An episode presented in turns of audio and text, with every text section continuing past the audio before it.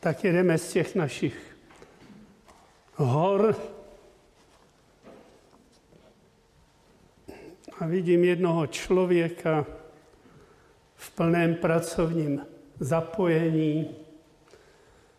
Neubránil jsem se veliké lítosti. Že neví o tom důvodu pro neděli. Náš soused před nějakým časem se pozastavoval, že já v neděli nepracuju. Opravdu s největším možným podivem jako já se stejným podivem jsem vnímal, co to je za ubohost. V neděli pracovat tak jako v kterýkoliv všední den. Jak už ten jakýsi program života je nasměrován tím sedmým dnem k naslouchání Božímu slovu,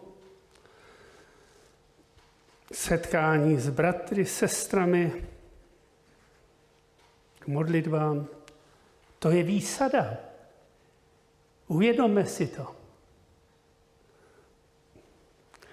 A jaká je to výsada, že mohu kázat Boží slovo? Kázat Pána Ježíše Krista. Úžasná milost. Při té první písni jsem se neubránil vzpomínce na mého tatínka, který tu píseň zde srdce mé opravdu miloval. Ten náš zpěvník, to je také dar, také milost.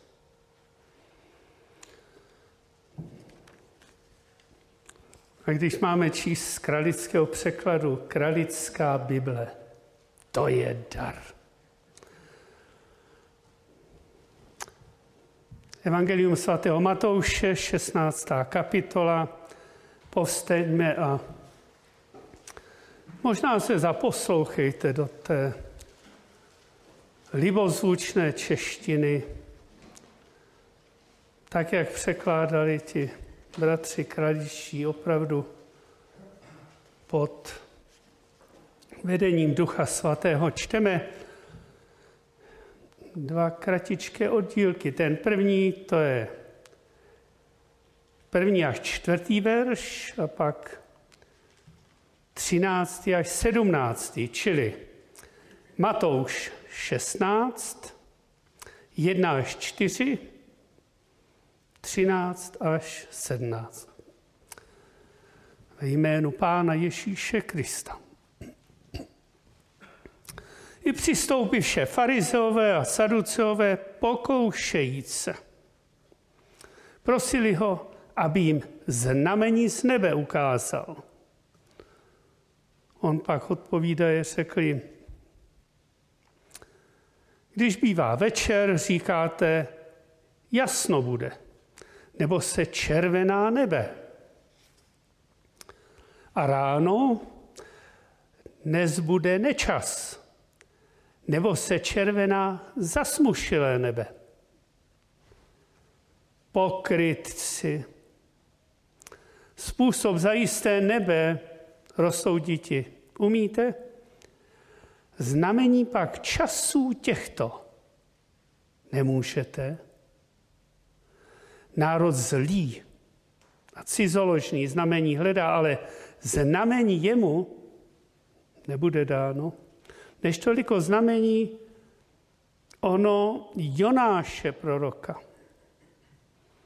A opustivše je, odešel. A teď 13 až 17. Přišet pak Ježíš do krajin Cezareje Filipovi, otázal se učedníků svých říká, kým praví lidé býti mne, syna člověka. A oni řekli, někteří Janem Křtitelem, jiní pak Eliášem, jiní pak Jeremiášem a ne jedním z proroků. Jdi jim, vy pak kým mne býti pravíte? I odpověděv Šimon Petr řekl, ty jsi Kristus, ten syn Boha živého. A odpovídá Ježíš, řekl mu, blahoslavený jsi Šimone, synu Jenášův, nebo tělo a krev nezjevilo tobě, ale otec můj, kterýž jest v nebesích. Skloňme své hlavy a vyprosme si Boží požehnání. Pane Bože, Otče náš, tak jak jsem to již uvedl, je to veliká boží milost, že jsme u tvého slova. A děkujeme za to svědectví apoštola Petra, které si způsobil svým duchem. A ty víš o každém z nás, zda neznáme Pána Ježíše jenom jako historickou postavu, ale není při nás té lásky, kterou Pán Ježíš vyhlíží a očekává. A my prosíme, aby si požehnal své slovo. A jestli je mezi námi někdo neznovu zrozený z Ducha Svatého, my za něj speciálně prosíme, aby se dnes k tobě obrátil. Pro jméno Pána Ježíše Krista. Amen. Tak se posaďme.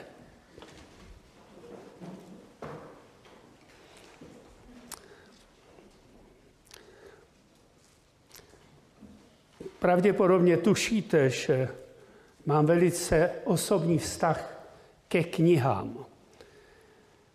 Pro mě je to vlastně nebezpečné vejít do knihkupectví, protože ve se stane že tam objevím něco, co dosud nemám a oblast, která mě není dost blízká. Tak jsem objevil před lety knížku velice zvláštně nadepsanou. 50 osobností, které změnily svět. Vy byste minuli takovou knížku? No kazatelé by neměli. 50 jmen, víte, opravdu dlouhá historická řada, počínaje Homérem, to znamená 8. století před Kristem, konče Picassem. No to, to je asi pro mnohé velice překvapivé. Ale mezi tím těch 48 osobností, jeden významnější než druhý, i když podle toho našeho duchovního vnímání bychom nejraději někoho z toho seznamu vynechali. Mao Tse-tung, ten tam je a o jeho pozici masového vraha asi nemusím příliš hovořit.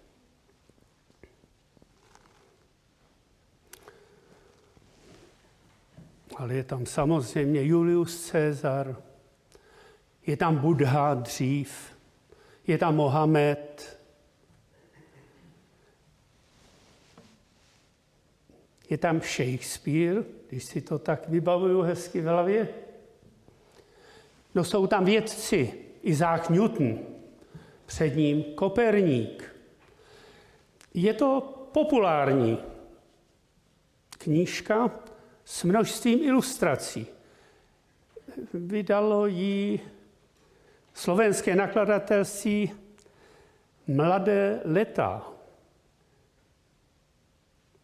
to znamená, že se v těch jednotlivých životopisech nejedná jaksi o hlubokou analýzu a nejpodrobnější informace. Je tam pán Ježíš. No, on tam nemůže chybět, pán Ježíš. Protože pán Ježíš je historická osobnost a měl a má miliony následníků. Vlastně o něm platí, že je doslovně tím, který mění společnost. Pán Ježíš Kristus. Ale v té dlouhé řadě vlastně čím dál víc čtete, vy jako křesťané, tak si ujasňujete, že pán Ježíš v tom plném slova smyslu z boží perspektivy tam nepatří. Protože on, ač pravý člověk, tak ale pravý Bůh. A když jsem zmínil toho Julia Cezara, žijícího v letech 100, možná až 44, ano, před Kristem, římského císaře, který jak si protáhl římské impérium až k řece Rínu na severu. Ten byl vnímán jako Bůh svými současníky. A T.G. Masaryk se nechal slyšet v tom svém významném díle Světová revoluce Ježíš, ne Cezar. To je smysl našich dějin. Tak, kdo máte tušku, tak si to napište, to stojí za to. Měli jsme takového prezidenta. Ježíš, ne Cezar. Nakonec, protože byl svým způsobem diktátor, tak se v tom senátu spolčilo 33 těch, kteří ho ubodali k smrti. Ale jdeme k tomu našemu textu.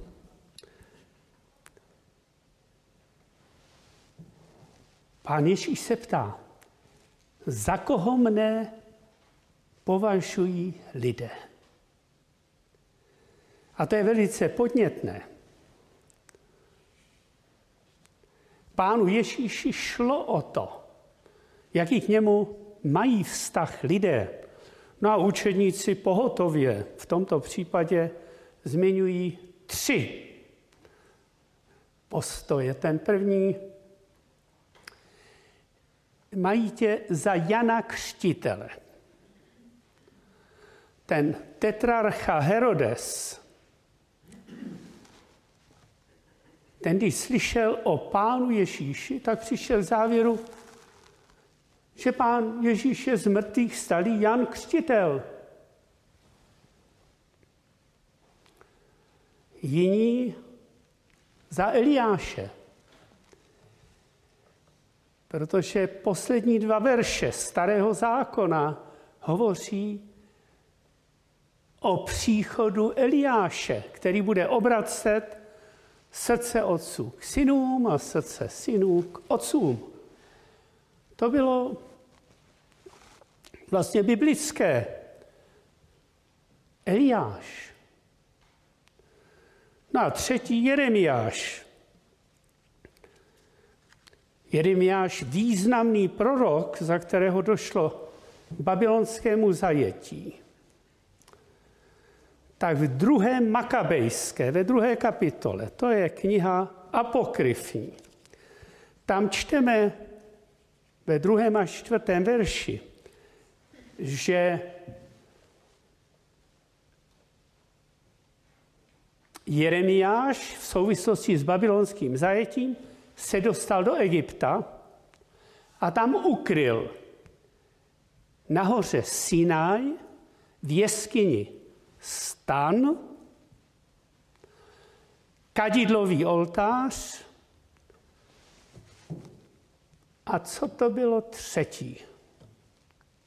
Truhlu úmluvy. A ten vchod, jak si zabednil, jak si zamezil tomu, aby byl objeven.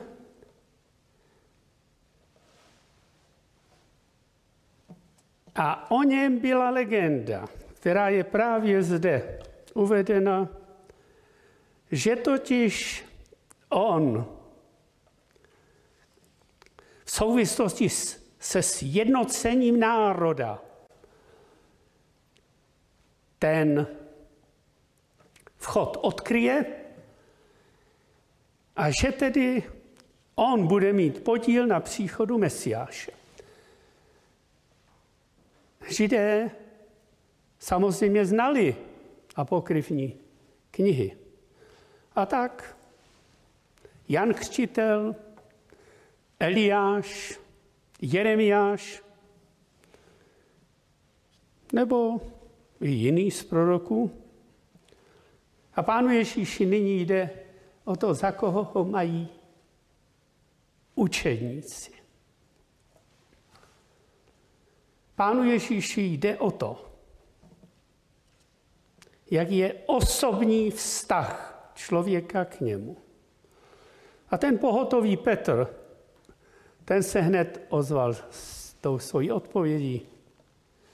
Ty jsi Kristus, ten syn Boha živého.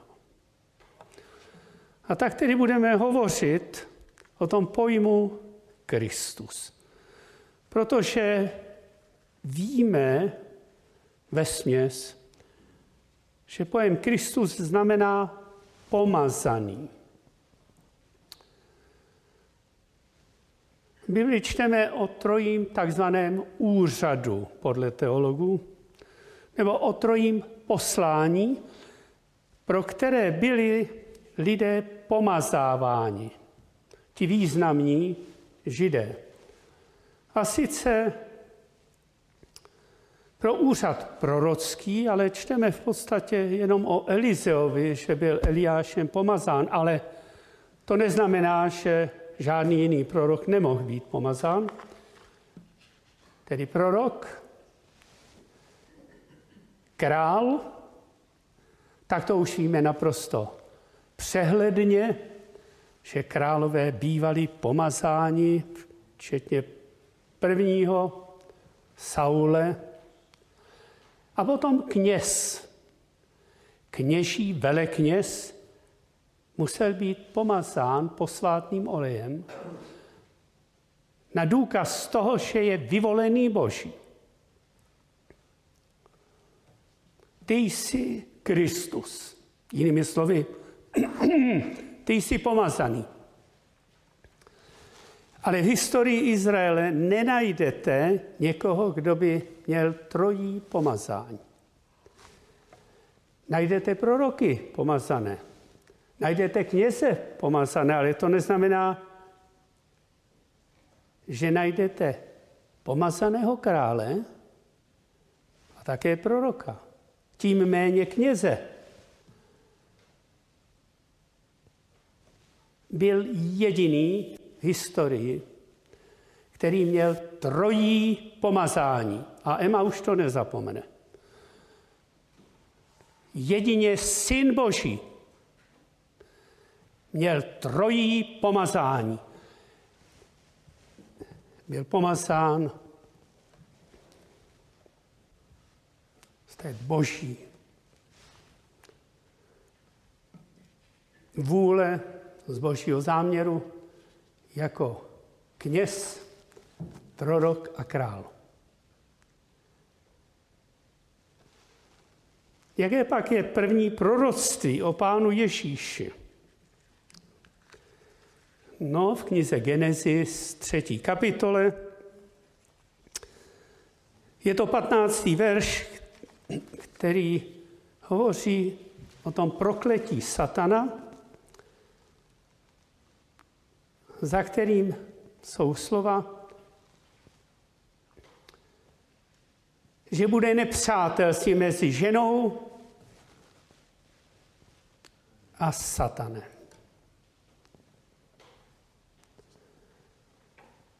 A mezi semenem jejím a jeho semenem a z toho semena ženy bude jeden, který satanovi rozdrtí hlavu.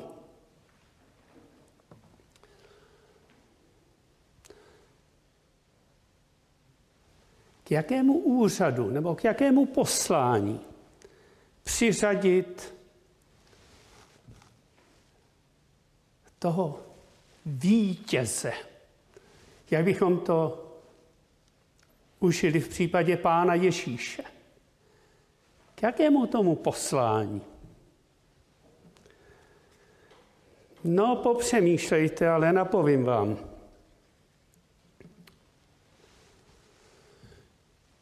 Ten úřad, který patří pod tohoto vítěze v této souvislosti, je úřad kněžský.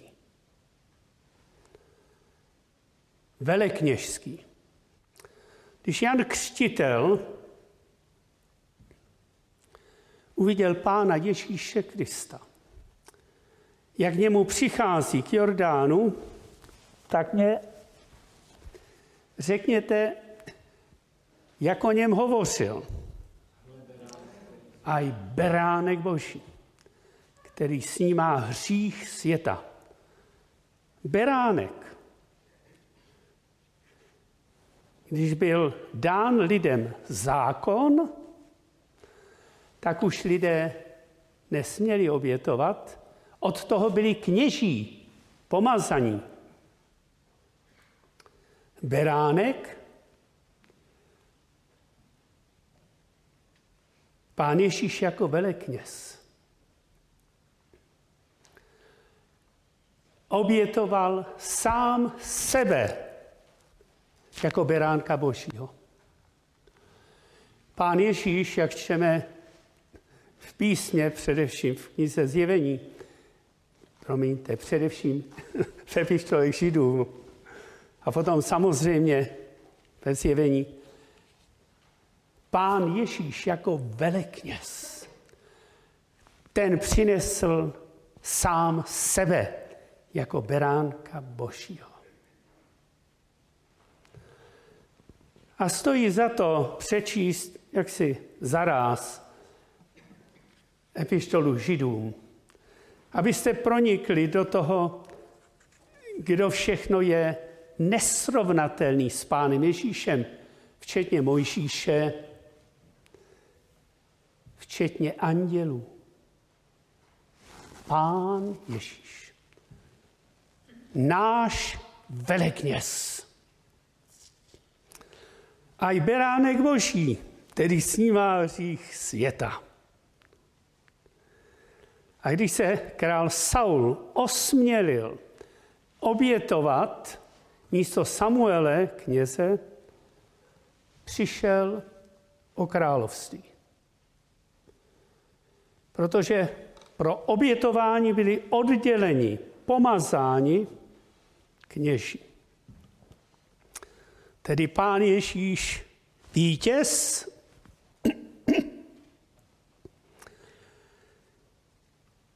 Pán Ježíš vítěz ve smyslu velekněze.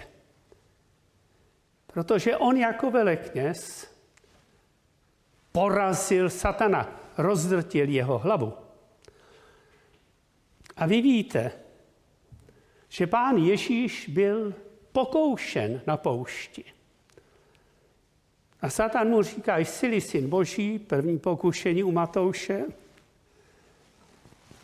Řekni, ať tyto kameny jsou chleby. Jsi syn Boží. Ale vy čtete, že Satan od pána Ježíše odstoupil jen do času. a bezpečně. Ten jeden, možná jeden z času pokušení páně, ten byl při ukřižování. Zástupy se obrací na pána Ježíše na kříži a vyzývají ho k tomu, ať se stoupí z kříže a že mu uvěří. A výslovně říkají, sily syn boží, sestup z kříže. A to bylo takové pokušení, o které se nám ani nemůže zdát, jaká to byla potupa být na kříži. To bylo vlastně prokletí, protože byl proklad člověk, který vysí na kříži. Pán Ježíš mohl vyzvat legie andělů,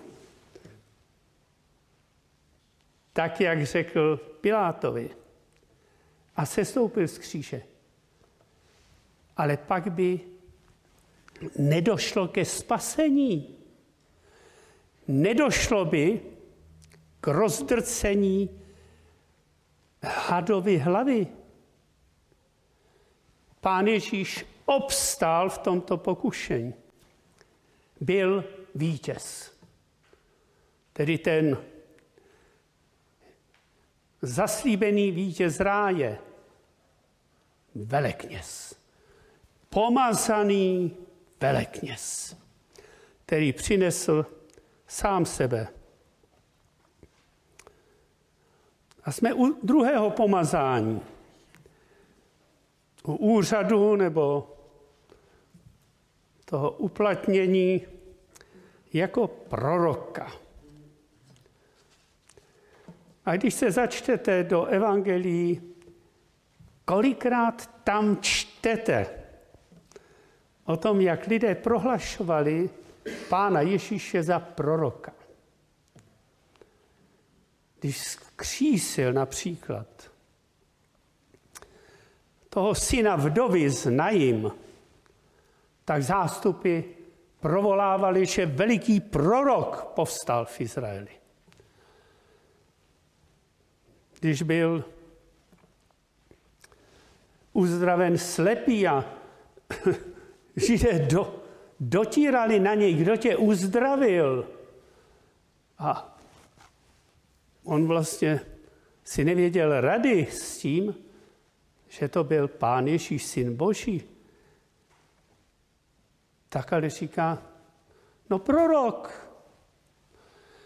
Protože ten pojem prorok, ač znamená doslovně vidoucí, ten, co vidí, duchovně vidí, tak ale proto své vidění mu byly jaksi přisuzovány navíc i ty mocné skutky. Pán Ježíš jako prorok, nejenom jako vidoucí, ale také jako ten, který činí zázraky. Mohli bychom pokračovat. Pán Ježíš, prorok,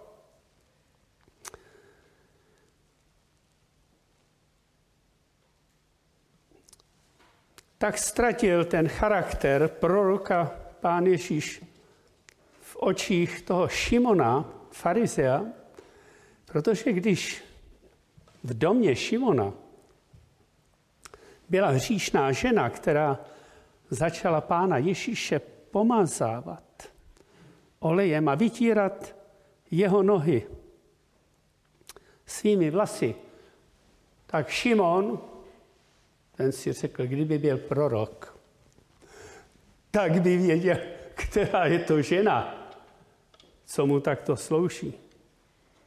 Ale pán Ježíš, protože byl prorok, protože byl vidoucí, říká, Šimone, mám něco ti povědět. Tak mluv, pane. Tak jak to bylo dál? Byli dva dlužníci. Jeden byl dlužen 500 peněz, druhý 50. Když jim bylo odpuštěno, do toho věřitele bude víc milovat. A teďka pán Ježíš mu říká, co zanedbal. Ani vodu pánu Ježíši nedal k umytí nohou. Nepolíbil pána Ježíše, nepomazal mu olejem hlavu. Šimone, pro tebe nejsem prorok? Tak poslouchej. Co si zanedbal? A tato žena? Kdo bude víc milovat? Ten, komu bylo odpuštěno 50 nebo 500? A to jedinečné poselství v této události spočívá v tom, když si nějaká svá přestoupení budete nechávat pro sebe, budete málo milovat. Ale když vyznáte všechno, co se dá, budete víc milovat. Rozumíte tomu? Ta žena vnímala, že dluží 500 peněz. Víte, my máme sklony, my křesťané, se dobře oblíkat a v neděli jít důstojně, hezky do modlitebny, do schromáštění. Pán Ježíš hledí k srdci. A dneska se ptá, kolik nám bylo odpuštěno. Říct si něco nevyznal. Jak jsem ti mohl odpustit? A té ženě nebránilo, a to je úžasné poselství, nebránilo v tom přijít k Pánu Ježíši to, že je v domě pyšného farizea. To je obrovská věc. Víte, musím se vám přiznat, že já mám náklonost eh, k chudším, ubožejším lidem. Asi po a když jsem mohl kázat vícekrát v naději bezdomovců, já jsem se na to těšil. A mohu vám prozradit, že na ta má kázání tam jsem se nic moc nepřipravoval. Ale pán Bůh mě vždycky dal své slovo. A asi si to hned tak neumíte představit. Tehdy naděje byla blízko hlavního nádraží v Praze, tam ve sklepení místnosti. Tam se vešlo 60 lidí a špendlík by nepropadl. To říkám se vší vážností, protože v určitý moment se zavřely dveře, pak zástup, já hádám 10, 20, to nevím, lidí zůstalo na ulici. Já jsem tam kázal s velikou vděčností a ve zmocnění Božím duchem. A v podstatě vždycky byla výzva, jako teď vidím při jednom schromáždění, já hádám určitě 20 těch bezdomovců, zvedlo ruku, že chtějí následovat Pána Ježíše.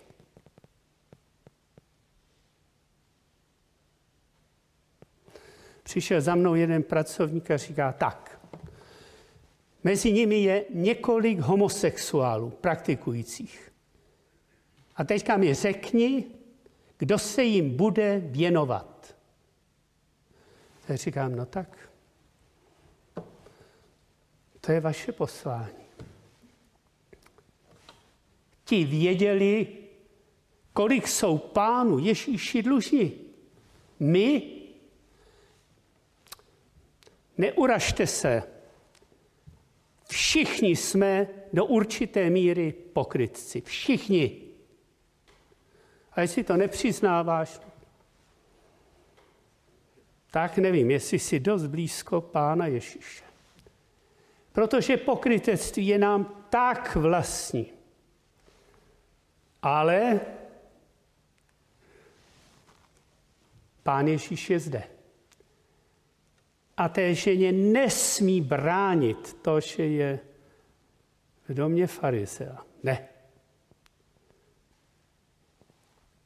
Zkoumejte své myšlení, zda někdy ta naše modlitebna není příliš uzavřeným společenstvím. Zkoumejme, protože Pánu Ježíši jde o každou duši. A konečně jsme u třetího pomazání a tím je královské pomazání. Když přišli ti mudrci od východu na ten královský dvůr Heroda, kde je ten nově narozený král židovský? Král? To již bylo dávno předpovídáno skrze Davida, že přijde jednou ten, kterému bude dán ten královský stolec. A to království, že bude na věky.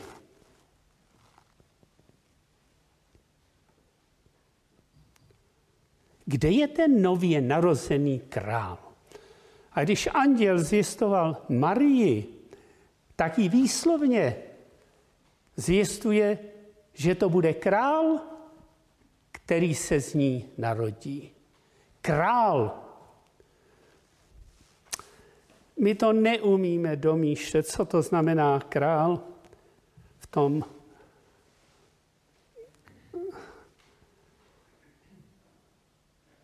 tom starověkém smyslu, protože to jedině na druhé straně ten otrok to trochu přibližuje.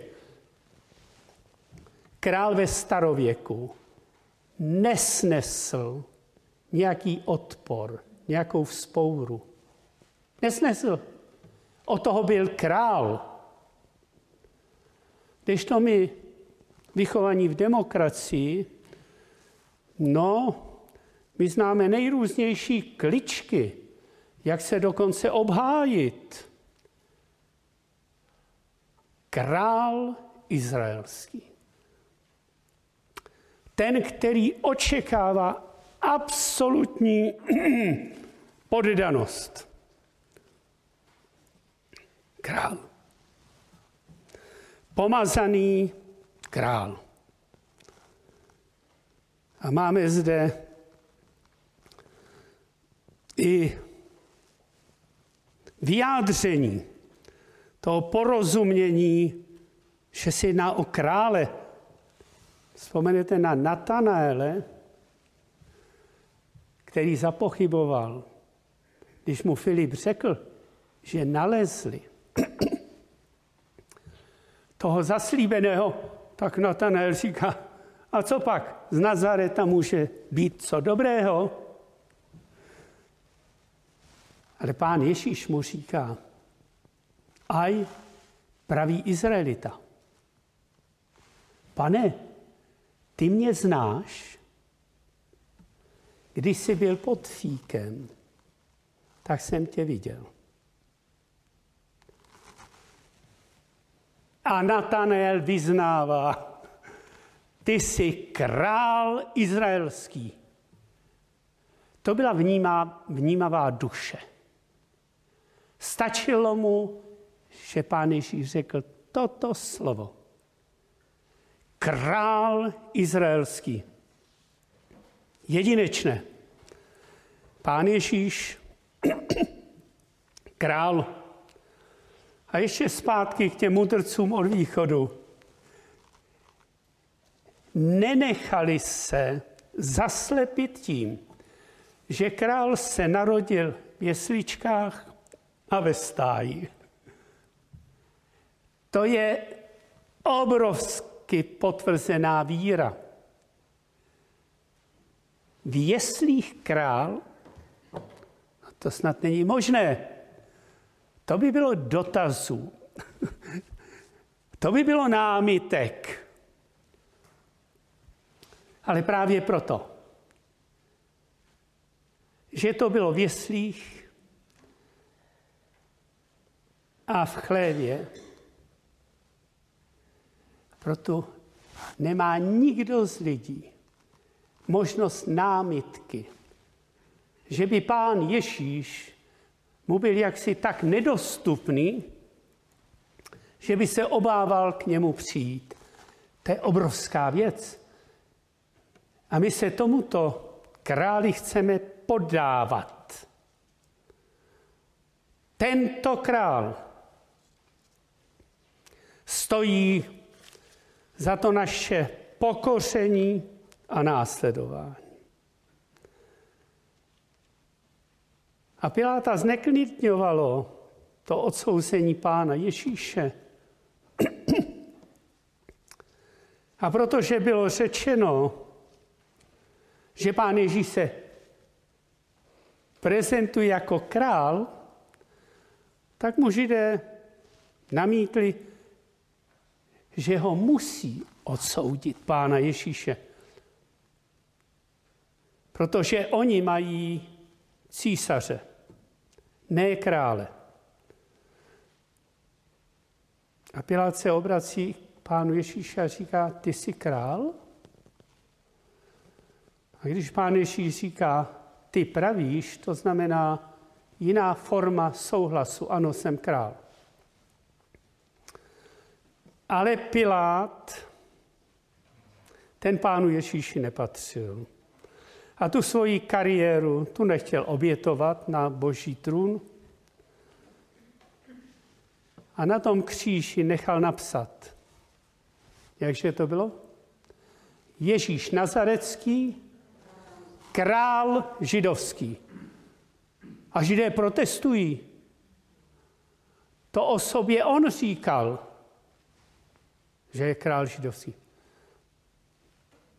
Pilát říká, co jsem psal? Psal jsem. Už měl těch sporných židů dost. A tak na kříži tam bylo jasně. Ježíš Nazarecký, král židovský. Trojí pomazání, každé veliký význam. Potřebujeme vítěze, kněze. Potřebujeme, protože jenom on je cestou k Otci. Jenom pro tu prolitou krev nám mohou být odpuštěny hříchy. Potřebujeme proroka. Potřebujeme vidoucího, co všechno nám Pán Ježíš ještě objasnil v souvislosti se starým zákonem, co všechno Pán Ježíš jako ten pravý učitel, prorok, přinesl, abychom lépe rozuměli, že ti dva, co šli do Emaus, jejich srdce hořela když pán Ježíš začal od Mojžíše a proroků, začal jim přibližovat písma, která byla o něm. A je to vzrušující hledat pána Ježíše ve starém zákoně. Pán Ježíš začal od Mojžíše a všech proroků, ale i v těch spisech je samozřejmě o pánu Ježíši před týdnem jsem kázal na svatbě bratra Romana a sestry Simony o trojprameném provázku z knihy Kazatel čtvrté kapitoly. Ten třetí pramen v manželství, to je pán Ježíš. No to je úžasné. Najít i v takovémto veršíčku ve starém zákoně poselství o pánu Ježíši. No tak, tak kdo řekne haleluja? haleluja? Ano.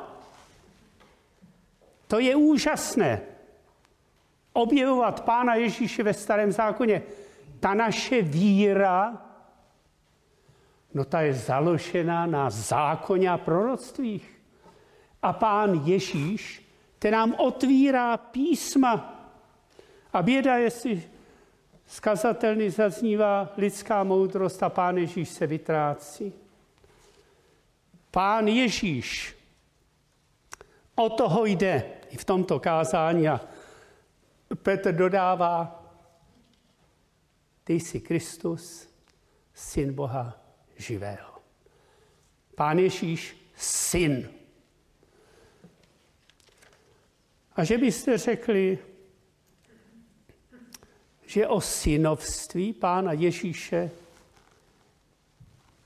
tak hned není ve starém zákoně. I je. Jen lépe znát písmo. Řekl pán pánu mému, seď na pravici mé, dokud nepoložím nepřáteli za podnože tvých noh. Žalm 110. A ti nepřátelé, pán Ježíš říká, čí je syn? Mesiáš. No Davidův. No jak je to teda s tímto šalmem? Řekl pán pánu mému. Obé s velikým P. Syn Boží. Je nám pán Ježíš tím trojím pomazaným, je nám dokonce synem Božím. Ono to vlastně ani jinak nejde. Trojí pomazání jedině pro syna Božího. A končíme blahoslavený si, synu Jonášův. Neboť tělo a krev nezjevil tobě, ale otec můj, který je z nebesích. Tak mě řekněte, zakládáte si někdo na tom, že máte nějakou zásluhu na tom, že jste křesťany, Blahoslavený jsi, Šimone, synu Jonášův, neboť tělo a krev nezjevilo tobě. To jsou křesťané, ale nedodejme takzvaní. Prostě v jistém filozofickém nebo historickém smyslu věříte v Ježíše Krista? Jo, A co vám o něm zjevil Duch Svatý? Duch Svatý? To nevím, o co jde. Blahoslavený jsi, Šimone, synu Jonášův, nebo tělo a krev nezjevilo tobě. Tělo a krev, to znamená vaše já, vaše duše, tato nemůže zjevit v postačující míře. To musí být z ducha svatého. To musí být pro ten boží plán s vámi. Na čem si chceme zakládat? Bída, bída. A tak čtěme z té osmé kapitoly Římanům Víme pak, že milujícím Boha všechny věci napomáhají dobrému. Totiž těm, kteříž podle uložení jeho povolání jsou. Jsme zdrženliví v tom, že bychom byli povoláni, tak jak bychom se vůbec k trůnu milosti mohli dopracovat, nebo kteréž předzvěděl, ty i předzřídil o toho předzřízení v mém a tvém životě. Aby byli připodobněni obrazu syna jeho. Znáš ten duchovní proces, ve kterém usiluješ o tom být podobný pánu Ježíši? A jestli neznáš, tak teda musíš od začátku aby byli připodobněni obrazu syna jeho, aby on byl prvorozený mezi mnohými bratřími. kteréž pak předzřídil, těch i povolal. A kterýž povolal, ty ospravedlnil, a kteréž ospravedlnil, ty i oslavil. Samému Pánu Bohu, zjeveného v Pánu Ježíši Kristu. Česta sláva. Ty jsi Kristus, syn Boha živého. Blahoslavený jsi Šimone, synu Jonášův, nebo tělo a krev tobě nezjevil. A mezi těmi padesáti je mimo jiné i Shakespeare. Obdivujete Shakespeareova dramata? Teďka nerozumím. Někdo řekl ani ne? Mně se tají dech někdy, no ale jak to říct? Představte si, co stojí na začátku jeho poslední vůle Shakespeareovi. Tak tedy, odevzdávám duši svou do rukou Boha, mého stvořitele,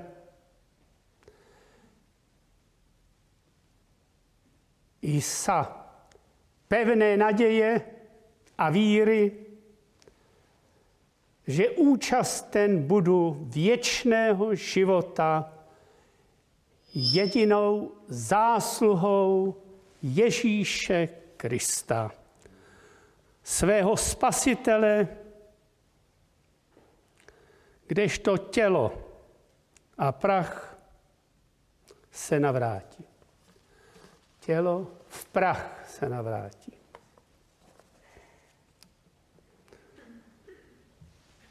I tato jeho schopnost, moudrost byla od Pána Boha a on si toho byl plně vědom. Skloňme své hlavy a poděkujme za Boží slovo. Pane Bože, Otče náš, my děkujeme za Petra, který to, co si mu ty zjevil, hned zveřejnil. A my prosíme o sebe, abychom si ujasnili to trojí pomazání Pána Ježíše Krista. Synovství Boží. A nikdy se za svého pána a spasitele nestyděli v tomto pokolení hříšném a převráceném prosíme, abychom byli poslušní Ducha Svatého, když nás vede k určitým skutkům, slovům, protože tento svět ve zlém leží a kdo jim má pomoct, než tvé slovo zjevené v Pánu Ježíši Kristu. Takto se modlíme v jeho drahém jménu. Amen. Jestli se dneska někdo chce modlit ve smyslu odevzdání se Pánu Ježíši, dejte mi vědět.